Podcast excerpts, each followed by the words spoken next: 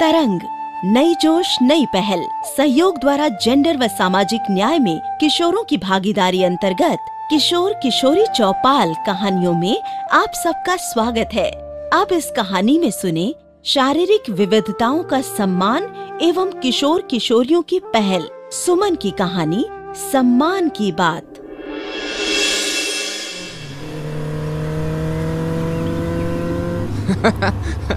जीतू जरा देख तो।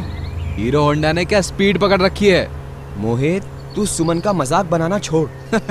तू तो ऐसे गुस्सा कर रहा है जैसे तेरी रिश्तेदार लगती हो। सवाल रिश्तेदारी का नहीं है सवाल है सम्मान का। सुमन को भी सम्मान से जीने का हक है। जा जा ये सत्संग किसी और को सुनाना। मैं तो एंजॉय करता हूँ। देख तू खूब एंजॉय कर लेकिन किसी को ठेस नहीं पहुंचानी चाहिए समझा? अरे पगले लूले लंगड़े काने नाटे हिजड़े इनके दो कर्म खराब होते हैं तभी ये भुगत रहे हैं।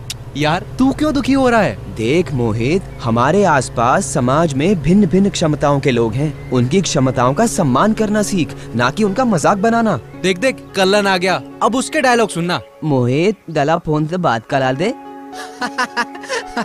बोन में पैता तता मोदया है कला दे यार वामा से बात करनी है।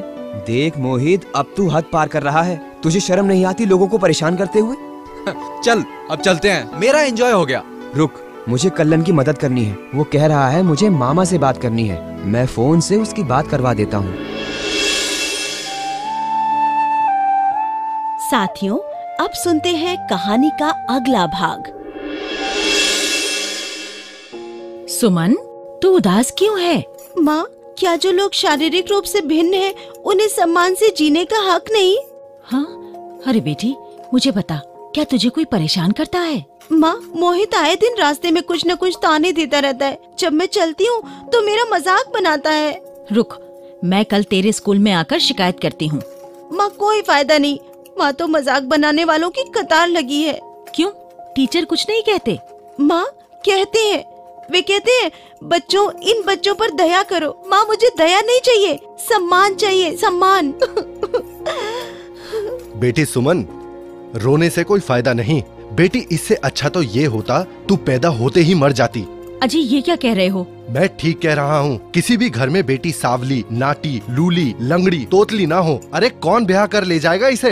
अरे मुझे बताओ लड़कों पर तो इस तरह की छीटा कसी नहीं होती? अरे तू लड़कों पर सवाल न कर। उनके शरीर को कम उनकी कमाई देखी जाती है। समझी? पिताजी आप क्या सोचते हैं? अरे मैं समाज से परे हूँ क्या? बेटी मैं तो कहूँ तू भगवान का स्मरण कर। कम से कम अगला जन्म तो सुधरेगा।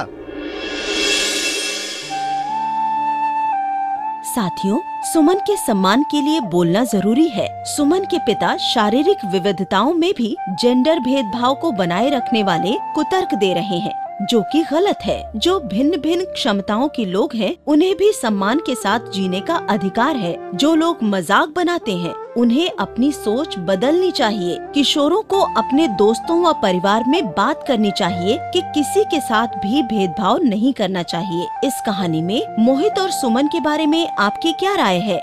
शारीरिक विविधताओं को लेकर किसी के साथ भेदभाव किया जाए, उसे रोकने के लिए किशोरों की क्या भूमिका हो सकती है? उपरोक्त सवालों के जवाब आपको दिए गए व्हाट्सएप नंबर पर लिखकर भेजना है। साथियों, आपने सुमन की कहानी, सम्मान की बात सुनी। आपका धन्यवाद। आपको हमारा कार्यक्रम कैसा लगा, आप हमारे व्हाट्सएप नंबर पर बता सकते हैं।